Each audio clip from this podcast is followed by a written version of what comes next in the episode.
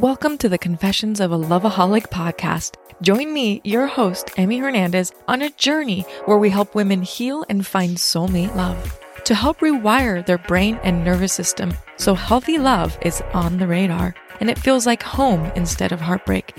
Whether you've found your soulmate or your journey is just beginning, we'll explore the energy healing practices like meditation, yoga, and have straight talk about toxic addictions. You deserve safe love. Ladies and gentlemen, welcome to another episode of Echale Podcast. My name is Jose Quintero, and I want to go ahead and start off and say Feliz Navidad, even though it was this past weekend. It was literally like yesterday, so I hope you guys got all the presents that you guys asked for.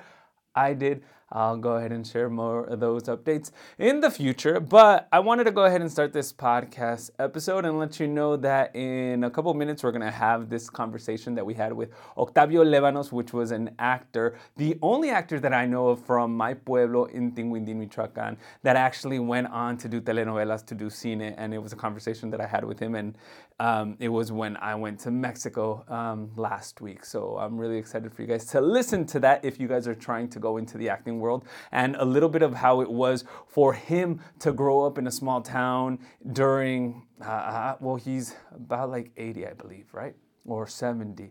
But during that time, porque pues él admiraba mucho a Pedro Infante, so it was also interesting. And he's worked with so many great actors and actresses, just like Angelica Vale, which he talks about Soñadora. So that was also really interesting for me to hear like oh wow like the first person that i know of other than myself that went and chased their dreams in entertainment industry anywho I got this message on Instagram from Coso22 that says, Hey, love your podcast. I was like, What do I have here? love your podcast. I remember you mentioned obtaining that you obtained your dual citizenship. Is there any way you can speak more about this process, like the process of what you had to do? Much appreciated. And yeah, I'm gonna go ahead and talk about this process because it was a little bit uh, complicated for me, and maybe you're in the same boat. So let me go ahead and um, talk to you guys about that. So, you guys ready for like a little story time? But first, I need some energy for this. Uh, I'm drinking Magic Mind, which is a productivity shot. Uh, you know, boost energy and focus, crush procrastination, elevate mental clarity. Let's give it a try. Mm.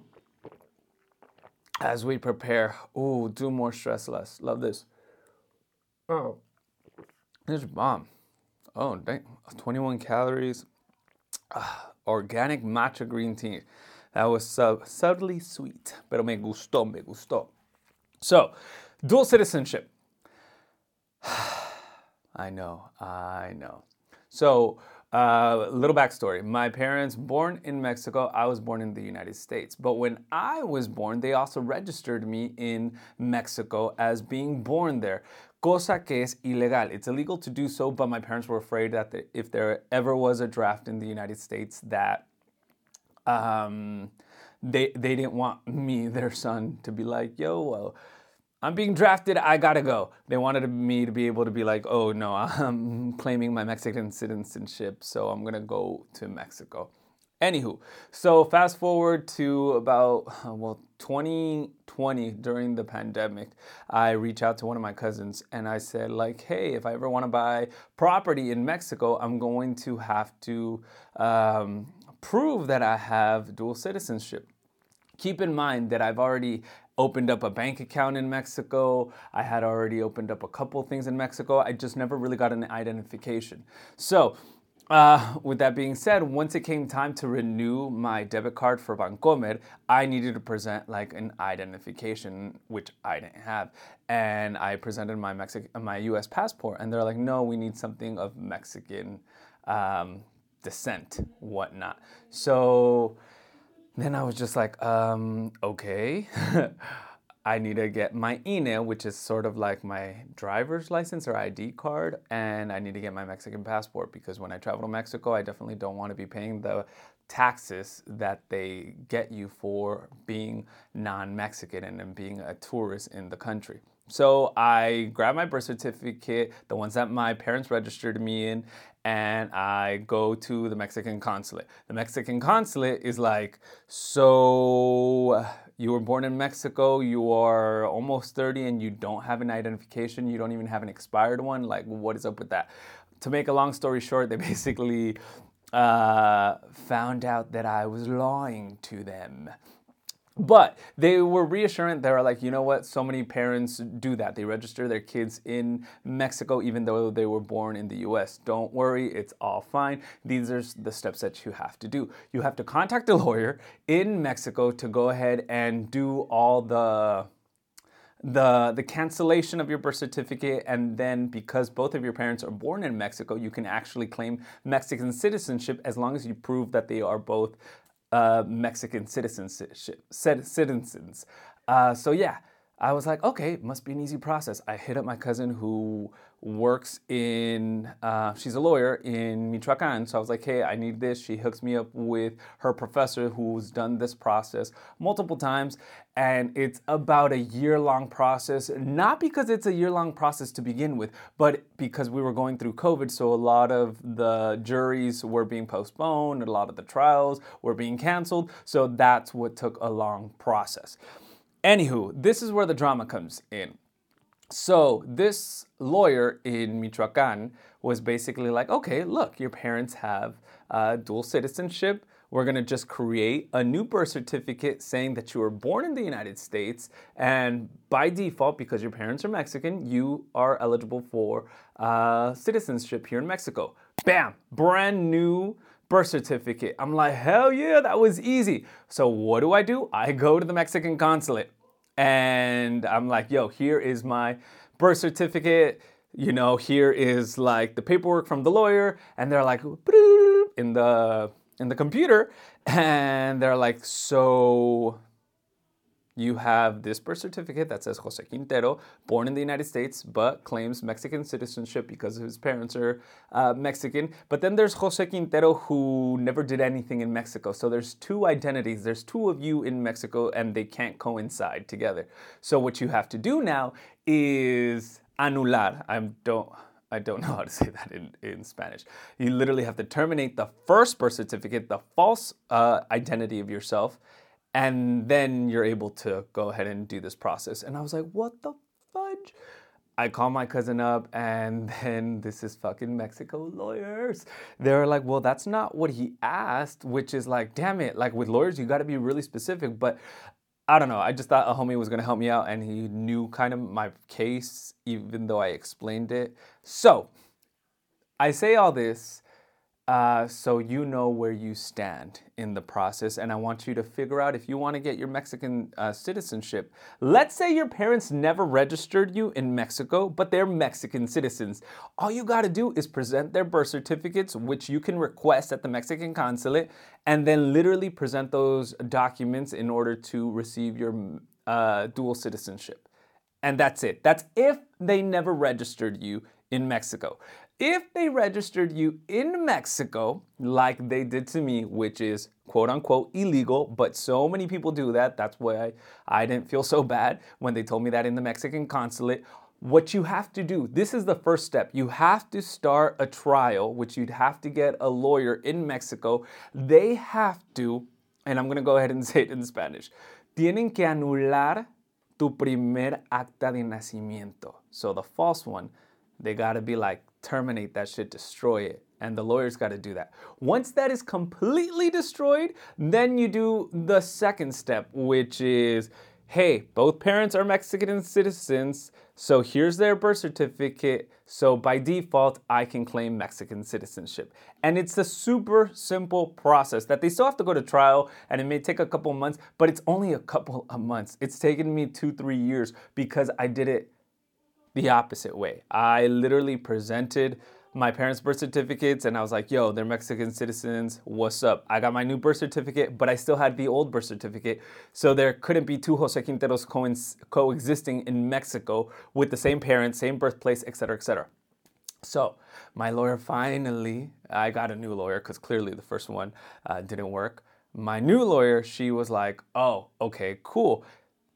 Gonna revoke, voy a anular el primera, ah, el la primera acta de nacimiento y ya tienes esta que te hizo el otro abogado y por ende, we're going to claim your Mexican citizen.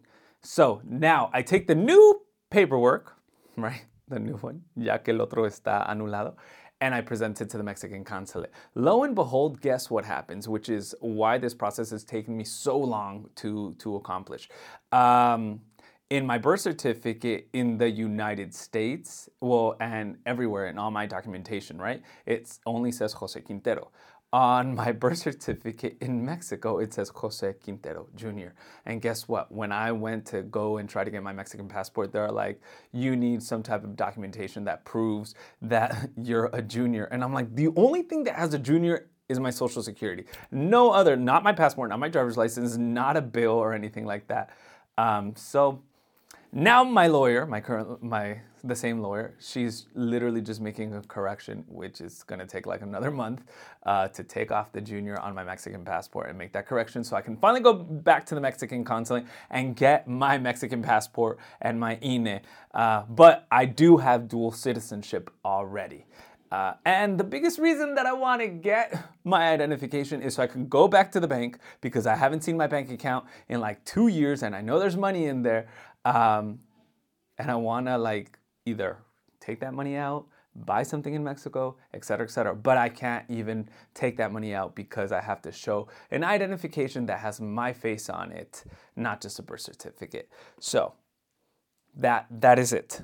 That is it. It was a long story time, but I hope you guys enjoy it. Don't forget to follow the podcast uh, on Instagram and TikTok. We're trying to grow TikTok. Please repost anything on TikTok. Here on YouTube, subscribe, share it, compartan este video, and enjoy this conversation that I had with Octavio Acosta, más bien conocido como Octavio Levanos, en mi pueblo de Tinguindín, Michoacán. Bienvenidos a otro capítulo de Échale Podcast. Mi nombre es José Quintero y seguimos aquí en Tinguindín para finalizar el año 2023. Y estoy muy emocionado porque ya he tenido como que muchas ganas de platicar con esta persona, este, un actor que ha salido en sinfín de películas. Yo me acabo de enterar que ha, hecho películas porque yo siempre quise como ustedes saben, eh, ingresar a Televisa, al CEA pero pues no se me dio. Yo dije, yo no conozco a nadie. Ahora por fin les puedo decir que conozco a alguien de mi pueblo que ha logrado esto. Entonces estoy tan contento de poder platicar con Octavio Levanos. ¿Cómo está? Mucho gusto, bienvenido. no. Un placer. No, no, no. A ver, acérquese el micrófono nomás para, para agarrar también el bien, el audio. Pero eh, como les estaba comentando, le estaba comentando pues a la gente que he tenido tantas ganas de platicar con usted porque usted ya lleva años. Tú, ¿no? ¿Tú? Ok, perfecto. Eh, ya tiene años en la televisión. ¿Cómo fue que usted llegó a la televisión viniendo de un pueblo tan chiquito y hace más de 40 años? ¿O cuántos años ya lleva haciendo tele? Bueno, como 40, sí. ¿Sí? Sí, sí. Fíjate que yo empecé muy chico, muy joven. Yo salí de Tinguindín como de unos 17 años. Wow. Y me fui porque tenía ganas de estudiar actuación. Ajá.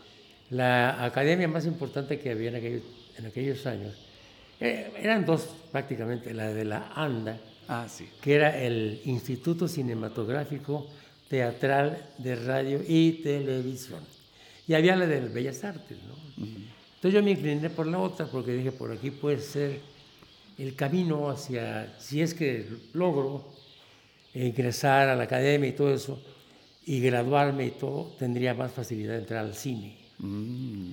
Así fue que me fui yo a, México. Logré entrar a la academia, había un problema para ser admitido, tenía que pasar un examen de admisión. Oh, si tú no pasas ese examen, no te admiten. Tú previamente tienes que pagar la inscripción y todo. Y una vez que te dan los textos para el examen, si no lo pasas te advierten. Si no lo pasas, pierdes tu dinero. Y el dinero es lo de menos, pero yo no quería que me rechazaran. Entonces me hacen la prueba ahí. Hay un grupo de actores muy importantes checando a todos los candidatos. Y afortunadamente pasé la prueba. Y ya empecé a estudiar ahí. Tuve grandes maestros. Andrés Soler, de la dinastía Soler, fue el que me cambió el apellido. Sí, me dijo, Ok, me dijo, Liébanos es bonito, pero está muy largo. ok. En aquel tiempo se, se acostumbraban los, los nombres muy chiquitos, cortitos, sonoros, un tatano. Ajá. Y entonces dice Octavio Liébanos Valencia, mejor pónganse Octavio Pérez, Octavio López, Octavio Acosta. Ah, pues está bien Acosta. Ah, Y mire. ahí se quedó Acosta. Entonces, ah, oye, pero cuando uno se cambia el nombre, y siempre he tenido esa curiosidad, ¿no hay problemas eh, con impuestos al momento de que les paguen sus honorarios? No, porque hay una característica dentro de la situación de los actores y de las actrices. Se conserva el nombre real y, se, y se conserva el nombre elegido. Por ejemplo, Juan Gabriel. Sí. Él siguió siendo Aguilera y todo este rollo, ¿no? Entonces, cuando tú, tú cobras, te ponen en tu cheque o- o tu, tu nombre no- normal, Octavio Líbanos Valencia. Sí. Las nóminas así aparecen. Mm, y ellos saben que soy Octavio Acosta, porque Octavio Líbanos Valencia, Octavio Acosta. Ah, ok, No perfecto. Cuando usted decide salir de Tinguintín, en primer lugar, er, ¿cómo, llega la actuación a su vida? O sea, usted dijo, vio a alguien en la tele y dijo, yo quiero ser lo que esa persona hace. De muy pequeño era casi obligado que aquí en el colegio que tenemos aquí cerquita, Sí, de las monjitas al lado. que era del Sagrado Corazón, después es el, el Colegio América, Ajá. había que participar en los sainetes de Sí. cada año, ¿no? La fiesta escolar de cada año. Y nos escogían a todos los chiquillos ahí que más o menos nos veían con inquietudes. Y así empecé yo. ¿Mm? Me recuerdo muy bien que empecé con una cosa que se llamaba el desfile de las letras. Ahí viene la A y luego la O. Entonces ahí me tocó hacer la A o la O, no me acuerdo. Y de ahí me empezó a gustar. Y cada que había algún festejo escolar me, me escogían, ¿no? Así empecé. Y el cine, es muy, muy, muy importante mencionarlo, porque llegar a ser artista de cine, decía yo, no tengo el tipo para eso. El porte, como tú dices. tú dices. La época de los grandes galanes, imagínate. Dije yo, ¿cómo le voy a hacer? Yo soy el más chaparrito de la familia. Sí. Y yo decía, no, pues no, pero voy a hacer la lucha. Y entonces yo iba mucho al cine park Ajá. y entraba cuando había pruebas, no cuando había funciones, porque las funciones generalmente había clasificación de películas y si no eran para niños, pues no podías entrar. Generalmente no eran para aptas para menores. Y entonces yo entraba a las pruebas por las noches, los sábados. Todos los niños podían entrar a las pruebas. ¿En qué consistían? En que agarraban un rollo de una película pues, para probar el, proyector y eso. Sí. Me tocó entrar en una de esas pruebas y estaban pasando una escena con Pedro Infante. Wow. ¿eh? Wow. Es bien interesante.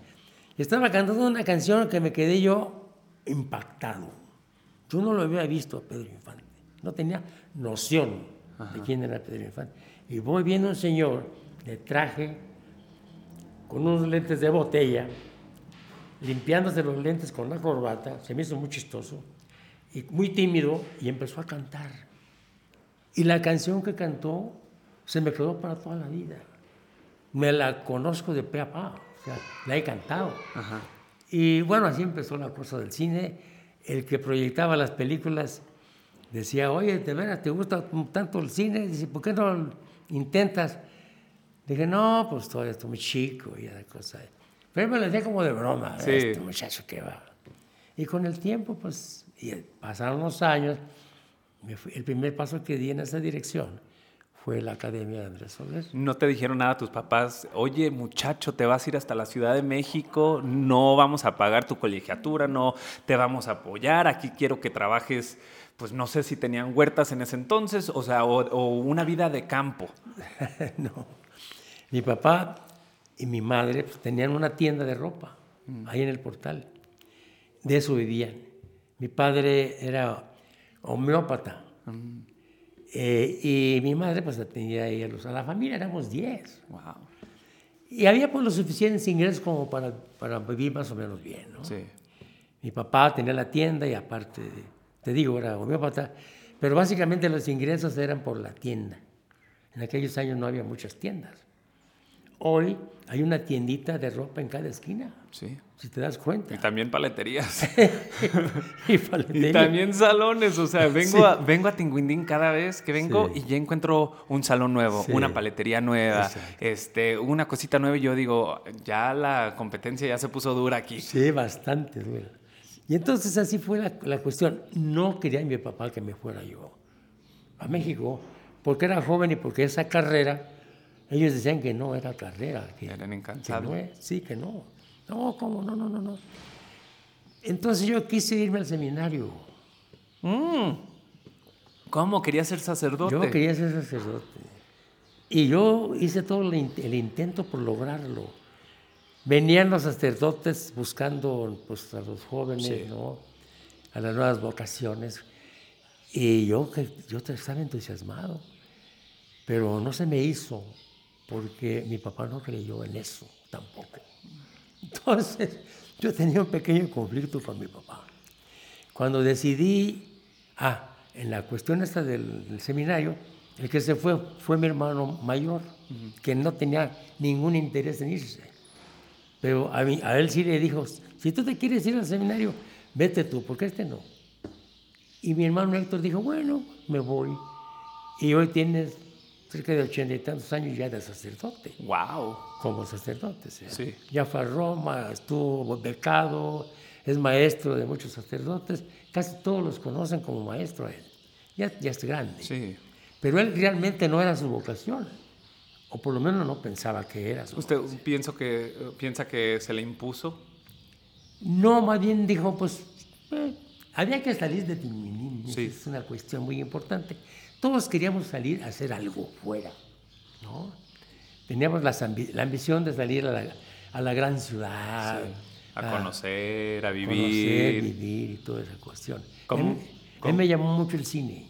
¿Cómo fue esa prim- ese primer año Sí. en la Ciudad de México? Porque me imagino pueblo chico, totalmente diferente a una ciudad como lo es la Ciudad de México. Sí, fue impactante, fue duro, muy duro, porque mi padre no me apoyó, Mm. no me quiso apoyar. ¿Tenía familia en la ciudad? Tenía una hermana, una hermana, y ella me apoyó, ella me recibió en su casa y todo, pero yo tuve que trabajar. Nunca en mi vida había trabajado yo, jamás. Y tuve que trabajar. Y trabajé duro y me desvelaba y comía mal y andaba en los camiones y tremendo. Conocí a un señor que venía aquí a, a vacacionar con sus hijos. Ese señor eh, era muy, muy famoso en la política, el señor Abascal. Y todos sobresalieron en la política. Pero cuando yo los conozco aquí, pues se hicieron amigos de la familia. Y a, a través de esa relación familiar o de amistad, el señor Abascal, que era director de una editorial importante, me dio trabajo. Pero, pero trabajo pesado, ¿no? ¿No entiendes? Sí. No tan pesado, pero era pesado. Trabajo sucio, digamos. Y yo lo hacía con gusto, pues yo tenía que ganar. Que sí, solventar sus so- gastos. solventar mis gastos. Y ahí estuve yo mucho tiempo y eso me ayudó mucho. Y mi hermana, que me dio al ojo, ¿no?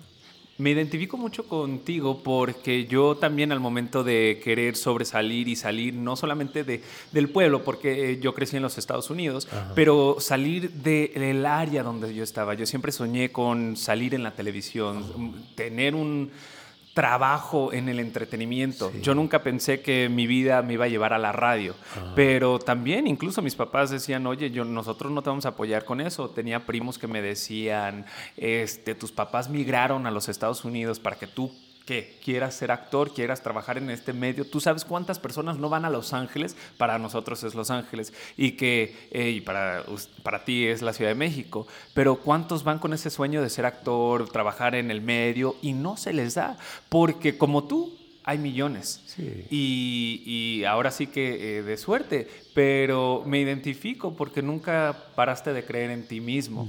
Tuve el apoyo, sí, de primos cuando estuve en Los Ángeles, pero todavía me las veía duro. Todavía yo tenía, a lo mejor que, me acuerdo, compraba yo latas pequeñas de, de tuna y me comía la lata de tuna y con galletas este, saladas y eso era mi lonche porque cuando yo hice la transición a Los Ángeles no ganaba mucho dinero y yo tenía, como tú bien dices, sobrevivir. Sí, Y hasta que se me dio la oportunidad, yo dije, aquí ya me siento realizado y aquí ya están viendo los frutos de tantos años que yo les decía que yo quería hacer esto. Claro.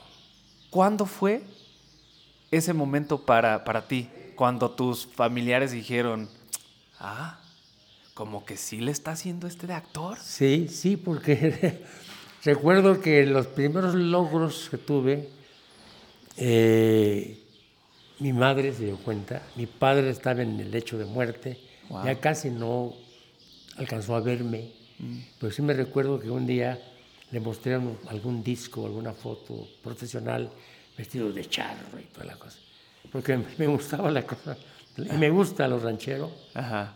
Y entonces vi como eso así, te saliste con la tuya, ¿no? Pero mi papá quería probarme a ver si yo podía solo. Y sí pude. Sí. Por eso cuando me preguntan los jóvenes por ahí, porque yo cuando vengo, hay muchos chamacos o chamacas, oye, ayúdame, ¿cómo le hago? Yo les digo la verdad, es muy duro. Sí, sí. Es muy duro. Muchos tienen la suerte de entrar, pero no aguantan. Sí, son jornadas Sí. larguísimas. No me ha tocado, este, ahora sí que estar en tus zapatos donde yo quise entrar a la actuación. Bueno, quiero, sigo, tengo la ilusión a lo mejor de algún día a lo mejor hacer una Rosa de Guadalupe o algo así. ¿Por qué no? Pero estoy tan contento en lo que hago en la radio, trabajando al lado de artistas como Angélica María, Angélica Vale, Sergio Catalán, que tienen toda una carrera en Televisa, que tienen toda una carrera que también ese niño interior de querer salir en la tele, pues también al final de cuentas yo quería ser amigo de, de ellos para, para- y, y- y poder trabajar ahora con ellos es como que prefiero realmente conocer a la persona, tener una amistad plena con, con ellos y la ilusión no se me quita, pero me siento muy satisfecho en lo que hago ahora, porque todavía estoy eh, este, entreteniendo, estoy conectando con el público de una manera distinta, Sí. pero junto a gente que, que me quiere, que me apoya y que yo aprendo día con día de ellos. ¿Con quién ha usted trabajado que ha dicho, wow, esta persona es como la ven en la tele? Con todos he trabajado, casi con todos los más famosos. Y contrario a lo que mucha gente piensa, la mayoría son gente bonita, Sí. gente agradable, nada de sangrones. Hay dos o tres, no voy a decir sus nombres, Exacto. No, sí, pero la mayoría son muy amigables, muy amistosos, haces, amistad fácil. Y padrísimo todo, ¿no? Te ven, te respetan tu, tu- tu- tu nivel de actor y todo. Y pues me ha tocado trabajar casi con todos, con los grandes, los no tan grandes, y por, por ahí estoy, ¿no? A ver, ¿qué anécdota, vamos a entrarle un poquito al chisme, tiene con Angélica María y Angélica Vale, que son los referentes que yo tengo más porque sí son mis amigas, Claro. son mis compañeras. Claro. Bueno, con Angélica, ella fue mi, la, la cantante juvenil, la novia de América y la novia de México y mi novia, ¿no? Y la de todos. Eh, la conocí en el medio, nunca pude, he trabajado con ella, pero sí con, con tu amiga. Angélica Con. Angeliquita, sí, cómo no. En muchas novelas. A ver. Hoy te recuerdo, por ejemplo, Soñadoras. Ay, ¿usted estuvo en Soñadoras? Por Dios. Claro. Me- Ah, ¿Qué papel hizo? A ver, me, cuénteme. y me siento muy, no quiero usar la palabra orgulloso porque se me hace un poco pedante, pero sí me siento bien, así como tú te sientes, Sí. estar con un micrófono y todo eso, y que estás en la lucha, que estás en el medio, porque tú eres un artista de todas maneras, Sí. de la comunicación, y serás actor un día frente a la pantalla o frente a la cámara, un día se te va a hacer. Sí. Eh, y me siento bien porque he logrado cosas que muchos no pueden y que muchos dejan el camino a la mitad. Sí. Y me siento bien porque me, me tienen considerado en Televisa como un buen actor. Entonces me dan buenos papeles. Cuando hay al- a una- alguna actuación importante, con un actor importante, no puede entrar cualquier actor, porque se inhibe, tú sabes eso, se inhibe. Las cámaras, todo lo demás, pero el actor que tienes enfrente los inhibe. Sí. Y yo he trabajado con el no pez tarso. Y me he sentido como pez en el agua. O sea, y me llamaron a mí porque sabían que yo no me iba a inhibir con ese figurón, ¿no? Sí. Hice con, con Gatorno, bueno, con, con Chayán, por ejemplo. Cuando a mí me llamaron para hacerlo de Chayanne- con Chayán, yo no sabía quién era Chayán. ¿Qué novela? ¿Era una novela? Claro. Y yo tengo un muy buen personaje ahí, con Chayán, directo y todo. Yo lo meto a la cárcel, pues. Yo lo mando a meter a la cárcel, luego viene a discutir con- conmigo que por qué, entonces yo le digo los porqués y las razones por las que yo lo, lo mandé a arrestar. Sí. Eh, entonces, me acuerdo que mi hija pequeña que estaba en Estados Unidos, papá, estás trabajando con Chayanne. Le dije, ¿quién es Chayanne? Elmer. Dice, Elmer. papá, sí es uno de los más famosos. No, porque a todo vale. Sí, menudo, Me la- imagínese. pues yo he trabajado pues con todos los grandes, ¿no? Joan Sebastián, la única novela que él hizo, Wow. la única novela que él Con hizo, Maribel Guardia. claro, Sí, la única novela que él hizo se llama Tú y yo. sí.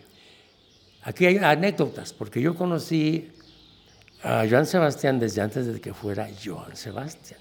Lo conocí en Los Ángeles, porque yo en Los Ángeles hice carrera como cantante, muchos años. Mucha gente que de aquí me conoció porque me iban a ver a donde yo trabajaba, en los nightclubs y todo Sí. eso.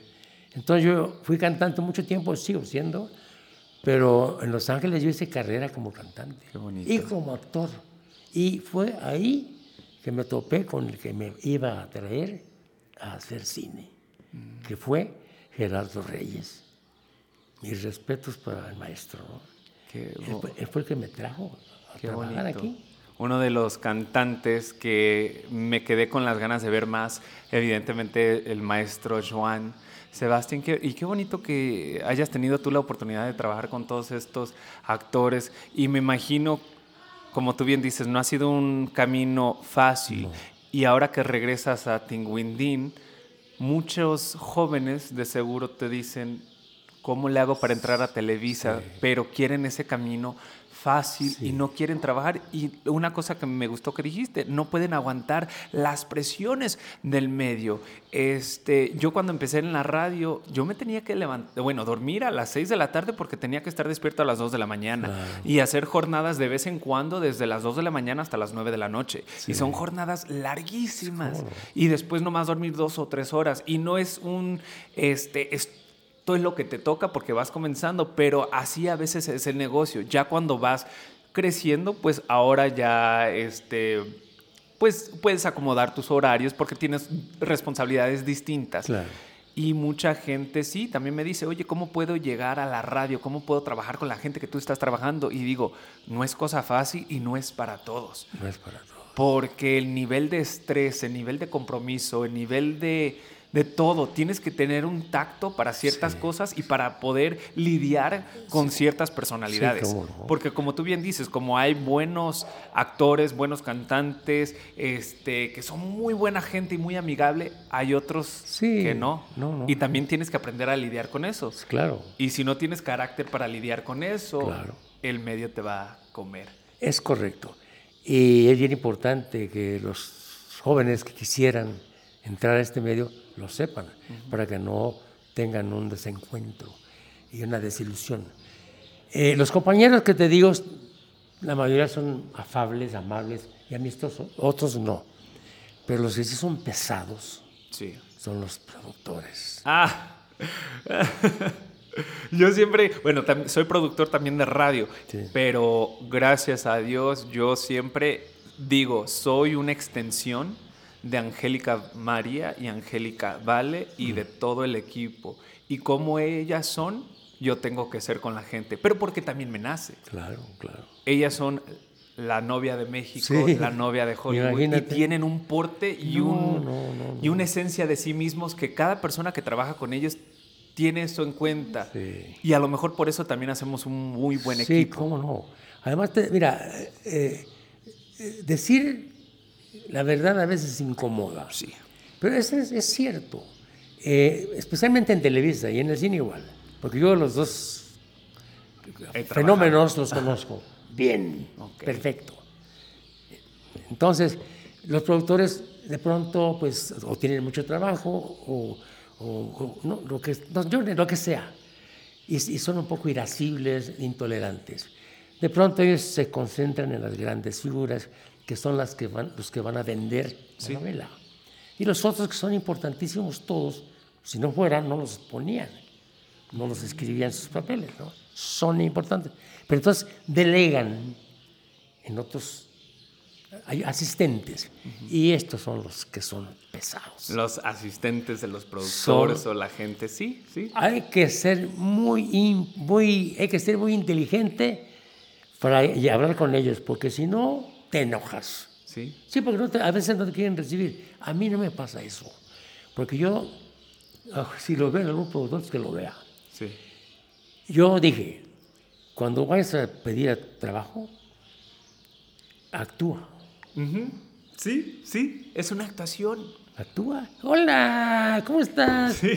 No me pasar a visitarte. Oye, aquí estoy listo, ¿eh? Cuando quieras. Y, y así pues funciona. Sí. Porque si yo llego me pongo nervioso y, y se me hacen mala cara o está en el teléfono y no me voltea a ver y me voy a enojar, pues ya se fregó la cosa. Sí. El que se enoja pierde. Sé que se enoja pierde. Entonces yo me- actitudes de esas tuve muchas. Y he tenido. Ya casi no. Son muchos años. Sí. Ya me conocen todos. Pero antes sí, los segundones, tercerones de las producciones, Sí, porque se sentían con el poder, porque pues el poder también puede, puede cambiar a la gente y me ha tocado lidiar, pero como tú bien dices, es una actuación y es un baile, como también le tengo que eh, decir, porque si ella, esa persona está enojada, yo tengo que representarme a mí, porque al final de cuentas, Sí, sí. como cuando digo, y lo quiero reiterar, el medio te come no, o, o te destruye. No son necesariamente este, los actores, los cantantes. Es un poquito de todo, De porque todo, uno va agarrando Sí, la sí, mala sí, fama claro. si es que no sabe respetar. Exacto, Y, y ahí es cuando el medio te da la...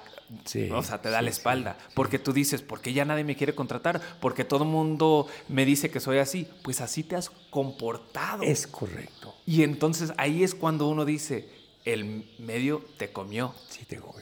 No pudiste. No pudiste, porque Mira. ya tienes mala fama y va a ser muy Sí, difícil va que... a ser muy difícil. Yo, por ejemplo, tuve y tengo muchos compañeros que decían, vas a ver a este productor, no hombre, es sangrón, es pesado. Espérame. Sé inteligente, acércate como actor, actúa, Sí. finge, no les demuestres que te enojaste, porque nunca más te van a hablar. Entonces yo así me he conducido y me ha funcionado. Muy bien. ¿Cuál ha sido uno de sus proyectos que más ha disfrutado? Sea televisión o sea cine. En ambos, en ambos casos he tenido varios, muchos logros, gracias a Dios. En cine, yo tuve la oportunidad de trabajar con el Indio Fernández, un hombre muy difícil, muy trabajoso. Tuve un desencuentro con él, pero se limó poco a poco. Y por ahí tengo publicadas unas anécdotas, te las voy a mandar anécdotas con el indio y con las- algunas figuras con las que tuve desencuentro. Y tuve la oportunidad en el cine de alternar con grandes figuras, porque tuve la fortuna de que el inglés que yo hablaba me ayudó mucho aquí, porque vinieron dos o tres productores de Estados Unidos a hacer cine y querían a alguien que hablara los dos idiomas. Entonces ese era yo. Entonces ahí me fui colando también. Hubo uno que me hizo socio, Wow. sin que yo invirtiera nada, ¿no? Socio pues, en la compañía porque él veía mis capacidades como ejecutivo y como actor. Entonces ahí se me facilitó el camino, ¿no? Para obtener buenos papeles y me tocó hacer contrataciones a mí. Yo contrataba el que iba a hacer la música. Ahí conocí a Rafael Carrión, que fue un, un, señorón de la música. Conocí a Manuel Esperón, los traté bien, nos tratamos bien, tuvimos buenas anécdotas importantes. Con Rafael Carrión tuve una muy, muy, muy buena. Yo le hice una entrevista una vez y le, le dije, maestro, ¿se acuerda cuando yo le llamé para que me hiciera la música de la película? Oye, ¿cómo no? Le digo, maestro, yo quiero felicitarlo porque usted es el artífice de Javier Solís. Wow. Porque es cierto, Sí, ¿eh? sí, sí, sí. Él, él le cambió el, el estilo a Javier. Si no, Javier no hubiera triunfado. Ya lo habían terminado en CBS. Javiercito, te vas. Ya no hay un segundo LP. Porque en el primer LP salieron dos canciones y por esas dos canciones le dieron el disco de oro. Pero las demás canciones no gustaron porque imitaba mucho a Pedro Infante. Sí. Entonces este señor Carrión se encargó de quitarle ese sello, esa, esa fijación. La tonola- tonalidad de Exacto. Pedro. Y le hizo sacar esa voz de terciopelo hermosa que tiene Javier. Pero cuando le pregunto lo de Javier, le, le menciono a Javier, dice, y al cabrón de, perdón, Ah, está bien. ese maldito de, de- de Vicente Fernández también yo lo hice. A ver, maestro, ¿cómo está eso? No, y entonces la esposa, que yo ya la conocía, este, empieza a decir, no, cállate, no digas, no, ¿y por qué tengo que decir lo que yo siento? Él es así, me trató muy mal, yo lo hice. Y es cierto, porque la, la primera grabación de Vicente es un- una canción que le dio Rafael Carrión. Y lo dirigió, y lo hizo coaching y todo ese rollo. Le ayudó, pues, lo levantó. Igual que lo levantaron muchos. Y fue muy mal agradecido, la verdad. Yo también tuve un pequeño roce con él. Y entonces se pone a hablar Rafael Carrión de Vicente. Le digo, maestro, perdón, pero esto va a ir a la televisión. No le hace. Y le mentó la mamá. Entonces yo guardé ese video y se lo di a un locutor de radio que tenía. Le dije, ¿sabes qué? No lo vayas a publicar. Si lo publicas o si vas a publicarlo, hazle una edición. Sí. Quítale las majaderías. Y así lo hizo. Y una vez que vine, le dije, oye, ¿tienes esa grabación que te di? Sí, y me la dio. Entonces la tengo en la casa y estoy tratando de editarla para subirla, ¿no? Qué bonito. Ese fue con el indio y el Vicente y, y lo de Javier y lo del director musical, Rafael Carrión. Y con resortes tuve por algún problema también. Pero en cuanto a actuaciones, pues tuve muy buenas actuaciones con muchos grandes. Hay una película que tú te acuerdes que digas, aquí me la pasé de pelos. Es una de mis películas favoritas que yo hice. Sí. Te voy a decir algo. Casi todas me ha gustado mi trabajo. Solamente en algunas no. Muy pocas. Sí. Porque faltó producción, porque faltó presupuesto, porque no había los, los actores de soporte importantes, porque a veces trabajas tú con gente que empieza. pero generalmente bien. Eh, me costó mucho trabajo conseguir los personajes. Tuve que decir, dame esa oportunidad, yo lo puedo hacer. Y me las dieron. Y me sentí bien casi con todos los trabajos que he hecho. ¿no? Hay, hay un trabajo que se conoce poco, mío, que me gustó mucho, de un, de un, de un viejito. No me querían dar el papel, porque yo estaba, no estaba tan viejo en aquellos años. y entonces, no, que no das el tipo, no- dame chance déjame hacer ese viejito. Y me dieron chance y me encanta. La película se llama La Chayenne del año 2. De acción, de acción. Sí. Pero yo hago un viejito muy tierno, muy bonito, muy me gustó ese papel. Y la verdad me gustó, porque además me dejaron manejarlo a mi estilo. Porque era, era, era un personaje de pueblo, y pues yo soy de pueblo. sí. Yo sé cómo habla la gente. Sí. Si me dan un michoacano, tengo que hablar como un michoacano. No voy a hablar así, engolado y toda la... Yo hablo como un michoacano. Yo uso la U y la I y el camoti y el viroti. Ah, pues así hablan del- la gente del pueblo, del rancho, pues. Muy bonito que, o sea, muy chistoso que lo cuentas porque yo nunca había escuchado la palabra Bali. Bali. Y eso se supone que es algo muy michoacano. Sí, bueno. Pero aquí en Tinguindín no suele No, usarse. no, no. Entonces, cuando yo voy a los Estados Unidos y me dicen, ah, eres de Michoacán, Bali, Bali. Sí. Yo dije, ¿y esto qué? Sí. ¿Esto qué es? Porque aquí en este pueblo, en Tinguindín, no, no se, se, usa. usa. Eso más bien es, es en, allá en Tierra Caliente. Aquí mi paisano, el querido amigo en paz descanse, Felipe Federico Villa, sí lo usaba. Ah, Yo me tocó entrevistar, yo trabajé en radio en México, Ajá.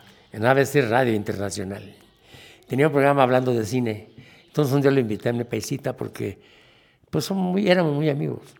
Casi todos los artistas michoacanos hemos sido muy amigos. son muchos, son muchos. Martín Y- Urieta Sí. me ha dicho, paisita, si no fuera por usted, ya no quiero hablar de esto, pero no quiero ser chocante. Exacto. Pero bueno, hubo, hubo momentos en que yo le eché la mano a él. ¿Eh? Cuando se hizo famoso, ah, ¿qué hago por ti? En pago le digo, no hagas nada. ¿Por qué? Dice, te voy a dar mis canciones para que las grabes. Ah, eso sí, le digo. Y te voy, a, te voy a mandar a mi compañía para que ahí te graben. Ah, pues magnífico. Entonces me dio su material y me fui a la compañía donde él graba o grababa y me dijeron, no, la música es de, de Martín, Wow. pero las canciones nosotros las grabamos y, y la producción es de nosotros. Sí. Entonces es que dile a Martín que con gusto grabamos sus canciones, pero, vas a tener que pagar nuevos arreglos, mariachi y todo el rollo. Entonces le dije a Martín, me pasó esto, y dice, no, mándalos a la fregada. Y entonces él me grabó en su casa, porque ya a estas alturas del partido, él ya era millonario. Sí. No, hombre, Martín se hizo muy rico. Yo lo conocí desde mucho antes, ¿no? Entonces, en su casa, un día fui a su casa y ahí grabamos en su estudio. Y me hizo un disco, él lo produjo. Después yo lo remastericé y todo el rollo. Salió más o menos. Te lo voy a dar. Sí, Te lo voy a, te lo voy a dar. Entonces son cosas importantes. Hablando de, antes de que se me olvide, este, de Maribel Guardia, Ajá. pues me tocó hacer la película, no, la novela, tú y yo, con Joan Sebastián. Te digo, yo ya conocí a Joan Sebastián en Los Ángeles. Teníamos amistad. Y entonces, estando grabando, le digo, oye, qué padre que estamos juntos, ¿no? Y le pregunté por Lisa López, una cantante que hizo dos o tres hits, como Si quieres verme llorar y eso. Eh, Éramos, yo la conocí con ella, andaban ellos por ahí, no sé si de novios o no. Y yo me tocó una vez ceremoniar en un lugar en Los Ángeles y me tocó presentarlo a él y quedó muy a gusto. Dice, oh, tú sí sabes ceremoniar. Y me hice muy amigo de Joan Sebastián y de esta niña, de la de Si quieres verme llorar. Eh, y estando haciendo la novela, le digo, oye, ¿qué pasó con esta niña? Ya me platicó que había tenido unos problemas muy fuertes con su marido, se habían peleado, etc. Pero ahí se enredó con esta muchacha. Sí, ahí comenzó el romance con Maribel Guardia. Ahí empezó el romance. Y hay muchas anécdotas ahí que... Ahorita me encantaría platicar para toda la gente que nos está escuchando a través de Spotify, Apple o nos está viendo a través del canal de YouTube, este, cómo jóvenes pueden ahora ingresar a centros de actuación, pero antes de eso me encantaría que, que me platicaras qué extrañas de Tinguindín. Uf, todo. De, pero del Tinguindín actual o del de Tinguindín de tu infancia? Mira, eh, del tinguindín de mi infancia recuerdo muchas cosas muy importantes, muchas cuestiones que fueron esenciales para ser quien soy hoy, ¿no? Eh, aquí me empecé a forjar como actor, aquí soñé ser actor, iba yo al cine park y me subía a los, cómo manipulaban los aparatos y todo ese rollo, y tengo esos recuerdos. Recuerdos cuando fui al colegio, a la escuela, a mis amigos, cuando iba al Río del Muerto, cuando iba a la Chemba, todo eso, eso lo traigo. Y lo de el actual, pues también. Hoy ya no es igual, pero Ya no hay cine, a- ahora hay tienda. Sí, exacto. Y antes era discoteca, porque esa es la infancia que a mí me tocó. A ti te tocó. Ahí había, había discoteca Había cuando discoteca, aquí. sí. Bueno, toda la plática me de ti. ¿Tú cómo llegaste a la, la- la cuestión del, de, la locución, el medio ambiente y todo. Pues mira, yo siempre, y, chistosamente, eh, mi papá siempre fue el que vio las novelas creciendo. Oh. Entonces yo me ponía y me sentaba a ver las novelas. Entonces yo iba a la escuela y les contaba a mis amigos y me decían, oye, tú ves novelas, eso no es de hombres. y yo decía, ay, pues perdón. O sea, yo las veo con mi papá, pero, este, pero ahí fui agarrando un poquito del interés de que, oye, yo quiero hacer esto. Y no sé si te pasaba a ti lo mismo. Cada vez que veías el cine o cada vez que veías una novela, tú, no, tú la veías obviamente por el entretenimiento, pero tú también decías, oye, la tonificación que está dando, la intención que está dando la palabra. A mí me encantaban los villanos. Entonces, este, también hice teatro eh, en la preparatoria y en la universidad. Entonces, poco a poquito, ahí fue mi interés del medio eh, artístico. Intenté ingresar a Univisión, que ahora es Televisa Univisión, por varios años no se me daba. Entonces, ¿qué fue lo que hice? Me vine aquí a México un par de tiempo, había un, o sea, no conocía nada de radio, entonces le pedí aquí a los de Tinguindín, la nueva vida radio, este, oye, ¿puedo pasar a ver qué es lo que hacen ustedes? Y me dijeron, sí, claro. Bueno, pasé, eh, me puse nomás a ver lo que hacían y me dijeron, oye, hay un turno, si es que lo quieres. Y yo decía, ok, pues a ver, a ver qué turno. me decían de 6 de la mañana a 8 de la mañana. Y yo decía, ay, esos horarios, ¿quién me va a escuchar? No, yo decía, ¿quién me va a escuchar esos horarios?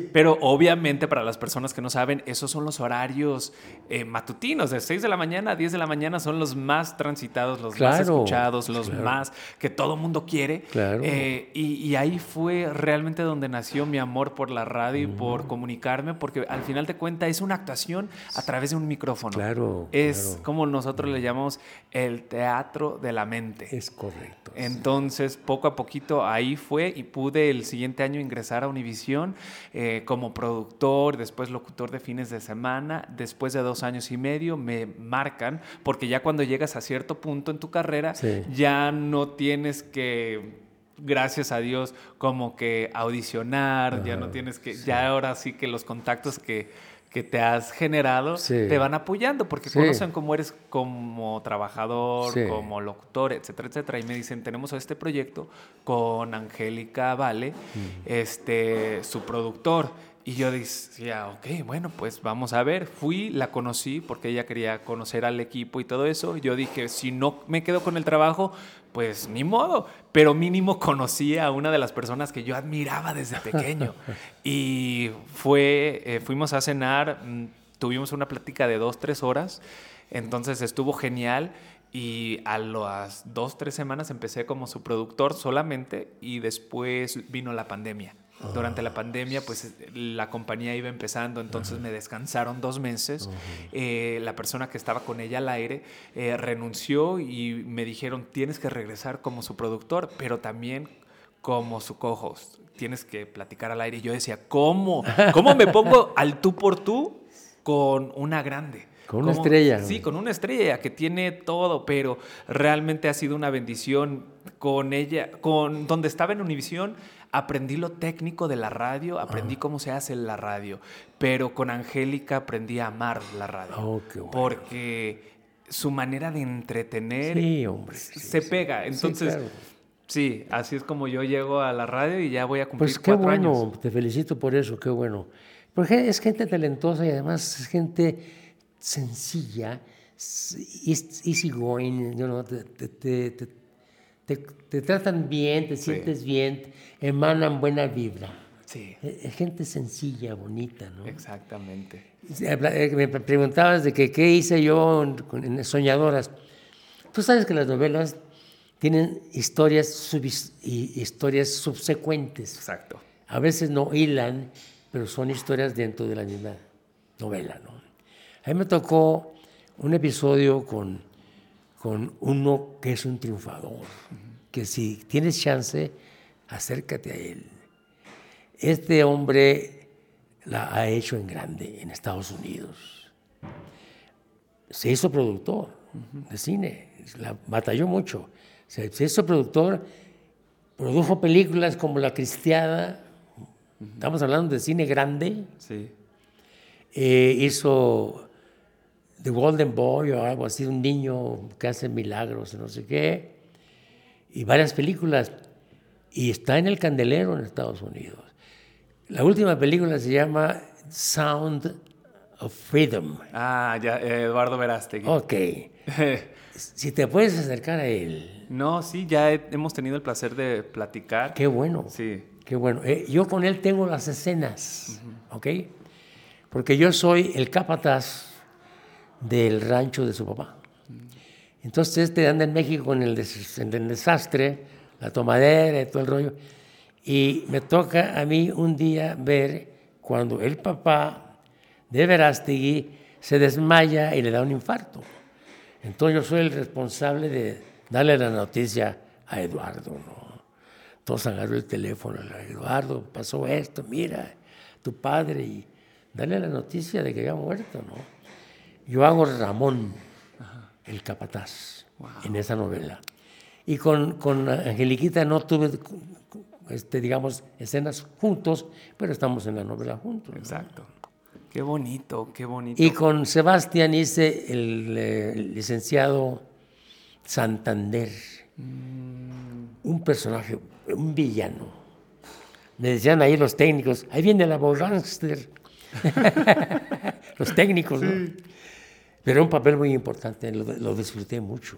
Me encantaría saber ¿Qué mensaje o qué les dirías a las personas? Porque muchos se han ido de Tinguindín. Sí. Porque me encantaría retomar esa conversación de Tinguindín. Muchos se han ido de Tinguindín. Tú te fuiste de Tinguindín para ver, para lograr tus sueños. Muchas personas migran a los Estados, este, Estados Unidos para un mejor futuro para sus familias, pero no suelen regresar, sea por miedo, sea por X cosa.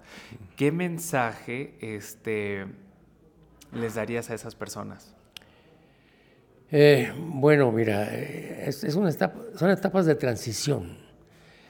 Y cuando salen de aquí y no logran sus objetivos, pues tendrán que buscar otras avenidas, otros caminos. Depende de qué expectativas tenían cuando se fueron.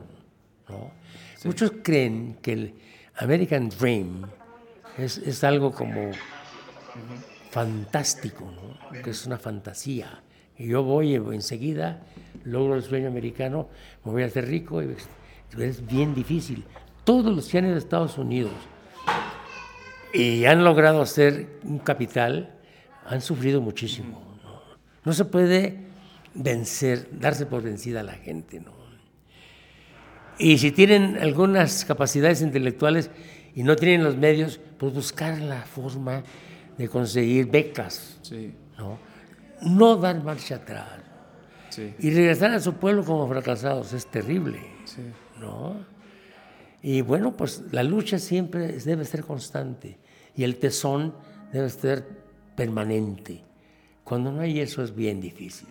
Habías dicho que muchos jóvenes se han acercado a ti, o muchas personas, porque también puede ser que sean jóvenes, y a lo mejor si tú estás viendo esto por primera vez y eres de Tinguindín o eres de los pueblos cercanos y no conocías eh, a Octavio, ahora pues creo que lo puedes, puedes acercarte a él como guía, pero ¿qué le dirías a esas personas que quieren entrar al cine y a la televisión? ¿Qué es lo que se necesita ahora para poder lograr ese sueño? Te voy a decir algo que es muy real siempre ha sido muy difícil. Sí. Siempre ha sido muy difícil. Y el, la, gente en, general opina que para entrar y hacerla tienes que tener un padrino. Mm. Y sigue siendo cierto. Sí, sí. Pero no todos pueden tener un padrino. Yo no tuve un padrino, me imagino que... Yo tampoco. Tú tampoco, porque no teníamos a nadie en nuestro entorno que lo había hecho. Ahora ya somos, por decir tú, en el cine, en el teatro o en la televisión y yo en la radio. Sí. Entonces, que yo siempre he dicho y he tenido ese mensaje, si la gente que se me acerca realmente quiere dedicarse a eso, yo con todo gusto les voy a ayudar, pero también necesito poder poner esa confianza en alguien que yo sé que va a trabajar duro. Exacto. Y, no, y no se va a dejar por vencer. Exacto. Vencido, más bien. Exacto. Y sobre todo hay otra cuestión. Algunos tendrán realmente la vocación y el deseo, y otros solamente pensarán a ver qué se siente. ¿no? Yo quisiera estar en las novelas. Aquí me he encontrado muchas niñas, jovencitas y, jóvenes también. Yo les digo, esto es muy serio. Es muy bonito, pero es serio. Es muy agradable, pero también es desagradable. Tiene eh, grandes este, satisfactores, pero también tiene grandes disgustos, desilusiones y el fracaso se presenta con mucha frecuencia. Entonces no hay que dar marcha atrás. Y el rechazo es continuo. Es continuo a lo largo de toda la vida. y siempre va a haber alguien más joven y siempre va a haber alguien mejor. Más atractivo, más, galán. Como tú lo, puedes, mencionar. Te iba a decir, you name it. Pero así es. Entonces sí hay que tener tesón, ganas, muchas ganas, porque las ganas te dan energía. Las ganas te impulsan a enfrentarte a cualquier adversidad. Las ganas, no unas ganas pasajeras, no un sueño, no a ver qué se siente, no. Como una profesión, enfréntate, pero con ganas, y las ganas te van a hacer fuerte, te van a hacer eh, invencible y vas a poder aceptar cualquier adversidad. No importa que sea muy dura para ti, todos hemos pasado por situaciones duras, hasta de no tener para comer a veces, ¿no? Pero tienes que tener este tesón, nunca decir no puedo, sí puedo. Ese es la, el, el, consejo que yo les podía dar. Y si, no, pues si, si se vencen al principio, es que no eran para eso. Sí. Sí, porque sí veo mucha gente que se deja derrotar muy fácil y dice, ¿sabes qué? No, pues es que no era para mí, porque con muchas profesiones, desafortunadamente para muchas personas que yo conozco aquí en el pueblo, que fueron a recibirse de cierta cosa y ya no ejercen porque dicen, ¿sabes qué? No me gustó. Y yo digo, ¿realmente no te gustó o no te gustó la incomodidad de donde estabas? Porque mucha gente vivimos, crecimos en un pueblo.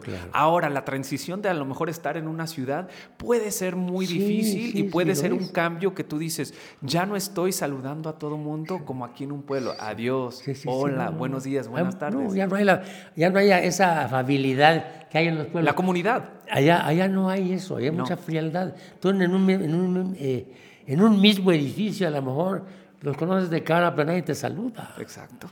Y lo mismo en el medio artístico. Muchos no te, no te, ven con buenos ojos. Sí, Hay muchas envidias. Y porque todo mundo es competencia. Todo mundo es competencia. Y yo siempre he sido de que sí, estamos compitiendo, pero ahora sí vamos a dejar que el talento hable. Y si no es para mí, ah, está bien, el proyecto que siga. Claro, que siga. Y si no hay un proyecto o un papel para mí, ¿qué crees? Me lo voy a crear. Porque ya estamos en esas, en esas épocas donde tú dices, ¿sabes qué? Yo quiero ser locutor, pero no puedo entrar a una, a una estación de radio. Mira, lo que yo estoy haciendo. estás haciendo radio. estoy haciendo radio, estoy haciendo y estás produciendo radio. Y estoy produciendo, entonces... Y estás al aire y estás frente a las cámaras.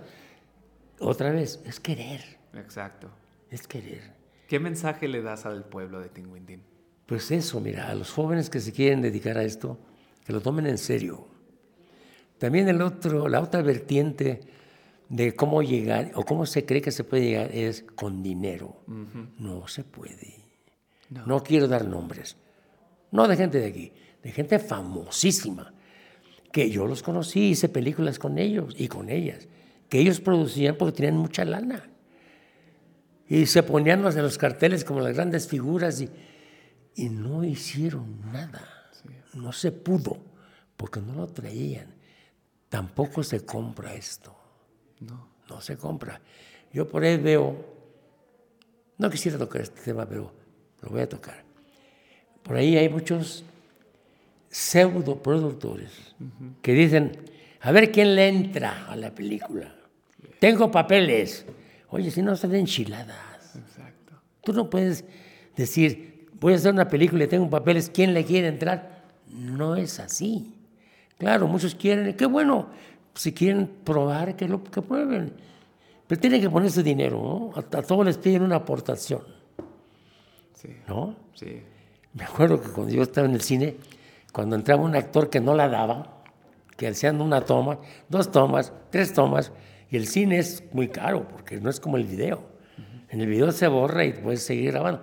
El, celuloide escena que tomas, escena que se quema. Si no la haces bien, hay que volver a gastar en el rollo. Exacto. Y le decían, oye, a este cuate, para la próxima que venga, que, se- que traiga su propio rollo, porque pues hacemos muchas tomas con él. Entonces sí, es cuestión de talento, es cuestión de ganas, y no hay que fantasear tanto. Sí, porque ¿No? mucha gente quiere, y me lo han dicho, y digo, esta es la idea completamente falsa, una idea de ser famoso. Sí. Este, a veces la fama es consecuencia de lo que uno hace por amor y, y por trabajo, pero también a veces la fama no es lo que uno piensa. Exacto. Porque estar, este, ahora sí que acosado las 24 horas Sí, al día, no es algo que mucha gente este, les agradaría. No les agradaría. Y también ya cuando llegas a ese punto, porque gracias a Dios tengo el placer de trabajar con dos artistas que sí, a cada rato las abruman con entrevistas. Claro. Tienes que también tener, hay otro tacto diferente con los medios de comunicación. Sí, cómo no. Y con una elegancia de poder platicar y recibirlos y decir muchísimas gracias, ahora sí ya me voy. No como muchos dicen, ¿sabes que Les voy a golpear la cámara, les voy a decir todo esto. y tú dices, ahí te falta un poquito más de, de, deporte, de clase. Sí, sí, sí. Te- me preguntabas de lo de la escuela del CEA. ¿Tú, ¿tú intentaste? No, nunca intenté porque yo cuando quise ingresar tenía 15 años. Bueno, quise ingresar y cuando digo quise, le dije a mis papás, oye, yo quiero ir a la Ciudad de México a, a, pues, a ser actor. Y, y para el CEA era como que de los 13 años a los 23 puedes mandar y todo eso. Y obviamente a los 15 años mis papás, ¿cómo vamos a dejar a un chamaco que se vaya sí. solo a la Ciudad de México sin familiares allá? Sí. Y ya cuando yo ya tenía la mayoría de edad, de los 18, pues todavía tenía como que esa chispita de irme al CEA, pero gracias a Dios empecé a tomar clases de actuación en la universidad y hice ahí algunas obras de teatro Oh, qué y bueno. también sí dije, este medio puede que se me dé o puede de que no. Entonces dije, ¿sabes qué? ¿Cómo, para, para, para mantener contento a mis papás, voy a hacer mi carrera en, este, en licenciatura en negocios, en mercadotecnia? Entonces, y después hice una maestría. Después de la maestría es cuando se me abrieron las puertas. Ah. Yo todavía estaba tocando puertas mientras estaba en la universidad, mientras estaba haciendo la maestría y no se me daba. Pero en cuanto terminé la maestría, que fue en enero del 2017, ese mismo mayo del 2017, las puertas se me fueron abri- abriendo y ya estando dentro del medio, porque uno dice, tengo tantas ganas y tanta pasión que yo nomás necesito, aunque sea ser barrandero, barrendero, y para, para que se me dé la oportunidad. Y dicho y hecho, se me dio la oportunidad, se me abrieron las puertas en Univision y a los dos meses estaba produciendo, a los seis meses estaba, estaba al aire, a los dos años y medio. Con Angélica qué padre, qué padre. Y tú dices, ahí estaban esas ganas que yo siempre Sí, tenía. claro. No era un, il- una- un capricho, no era la ilusión, eran las ganas que todavía tengo Sí, por estar claro, aquí. Claro, qué bueno. Eso te va a llevar a, a- a otros niveles más mayores. Poco a poco vas a ir escalando. Bueno. Ya, ya tienes buen camino, ¿eh? Gracias. Andado. Gracias. gracias. Ahí ando practicando el español, aunque todavía se me nota No, no, pocho, está bien, está Pero, bien. Pero de vez en cuando. ¿Se pero ¿Lo pocho? No. lo pocho, pues sí. No, no, tienes muy buen español, la verdad. Gracias, gracias. Eh, yo, ya para que quieres finalizar, porque me preguntabas cómo entré a Televisa. Yo no quería ir a Televisa. Yo estaba en el cine. Yo ya estaba siendo socio productor. Ya estaba bien colocado. Y llega un compañero galán, galancísimo. Vámonos a Televisa. ¿Y a qué voy yo? Pues vamos. ¿Qué no quieres hacer televisión? No, mano, Televisa no es para mí. Televisa es para los bonitos como tú. Ya en broma le digo, ¿no? Ay, dice, no, no manches. No, no, no, no, otro día. Total que un día me convenció y fui con él. Ajá. Dije, "Pues déjame ver qué onda, ¿no? Y fui, la primera oficina que encontramos fue la de Ernesto Alonso. Entonces, ya estaba ubicada en otro lugar, ¿no? Ya esto ha cambiado mucho. Te hablo de hace como 30 años. En los 90. Sí, entonces entraba y le, ent- dice, vente, le dije, no, aquí te espero, entra, este aquí es la de don Ernesto Alonso. Me quedé en la puerta y finalmente me atreví y entré. Entonces aquel habló con los productores, ya lo conocían y todo, a mí no, y nos salimos y este, caminamos como 10 metros y una secretaria sale y, ¡Ey! Y hace así. Entonces yo volteo y le digo, ahí te hablan, ya agarraste el papel, güey. Wow. Y no era a él, era a mí. Wow. ¿Cómo ves? Suerte, que es el tipo, no sé qué fue. Entré, me dice, por favor, léame esto, ¿no? El productor, léame esto. Pa, pa, pa, pa, pa, pa, pa, pa. Tiene llamado mañana. Wow. Así entré a televisión. Pero yo no creo, mucha gente diría, qué suertudo, qué suertudo, pero, Algo vieron. pero no, es cuando la oportunidad y la preparación se juntan. Sí, eso es la esa suerte. es la clave. Tú es- se te dio la oportunidad de audicionar, Sí. pero ya estabas bien preparado. Sí, sí. Eso es la suerte. Esa es la cuestión. Entonces, Octavio, muchísimas gracias por no, tu tiempo. hombre, para mí es un placer. ¿Dónde la gente te puede encontrar si es que quieren ver tus videos? Bueno, mira, yo tengo un canal en en YouTube. Puedes poner Octavio Acosta, actor, ¿no? Porque hay otro actor, hay otro famoso que es beisbolista. Ah. Se llama, nos llamamos igual. Yo tengo este canal, YouTube. Pueden poner Octavio Acosta, cine, televisión, canciones, lo que quiera. Ahí está todo. Tengo más de mil cosas ahí. Mucha gente no lo sabe. Entonces ahí están muchas de mis novelas, casi todas. Mis películas están casi todas ahí. Octavio Acosta, actor, YouTube. O Octavio Liévanos, porque últimamente ma- manejo Liévanos también. Entonces tengo los dos. Y en, en Face, pues comparto todos los días cosas de Tinguindín y ahí meto mis cositas que me pide la gente, ¿no? Que quieren verme. Sí. Cosas de televisión y todo eso. Y tengo un blog, Octavio Acosta Blogspot. Ahí está un poquito también de mi trayectoria. No hemos hablado de cuando hicimos rock and roll aquí, ¿no? Hay mucho que platicar. Hay mucho que platicar. Sí, Aquí tendremos hicimos- que hacer parte 2. Aquí hicimos rock and roll. Aquí fuimos pioneros del rock and roll en Tinguindín. Increíble. Pioneros. O sea, con Enrique Guzmán, tipo así. Sí, sí, claro. Seguramente conoces a Alfredo, que le, que le dicen mongol. Sí. Bueno, pues él y yo formamos el primer grupo de rock aquí. Y la gente decía, ¿y estos locos qué traen? Ajá. Es una historia bonita. Porque ensayábamos en la casa de la plaza, que tenía un segundo piso. Allí ensayábamos en las noches. Y las muchachas que daban la vuelta decían, ¿y estos locos qué están haciendo? Y los que iban allá a la birria y a, a cenar ahí, pinches locos, estos que traen. Música de locos. Pero el sueño eran las ganas otra vez, las ganas de hacer las cosas. Qué bonito. Gracias por tu tiempo. No, no, al contrario. Bueno, y nosotros seguimos aquí en Échale Podcast. No se les olvide suscribir en el canal de YouTube, dejarnos un review en Spotify o Apple Podcast, pero hasta la próxima.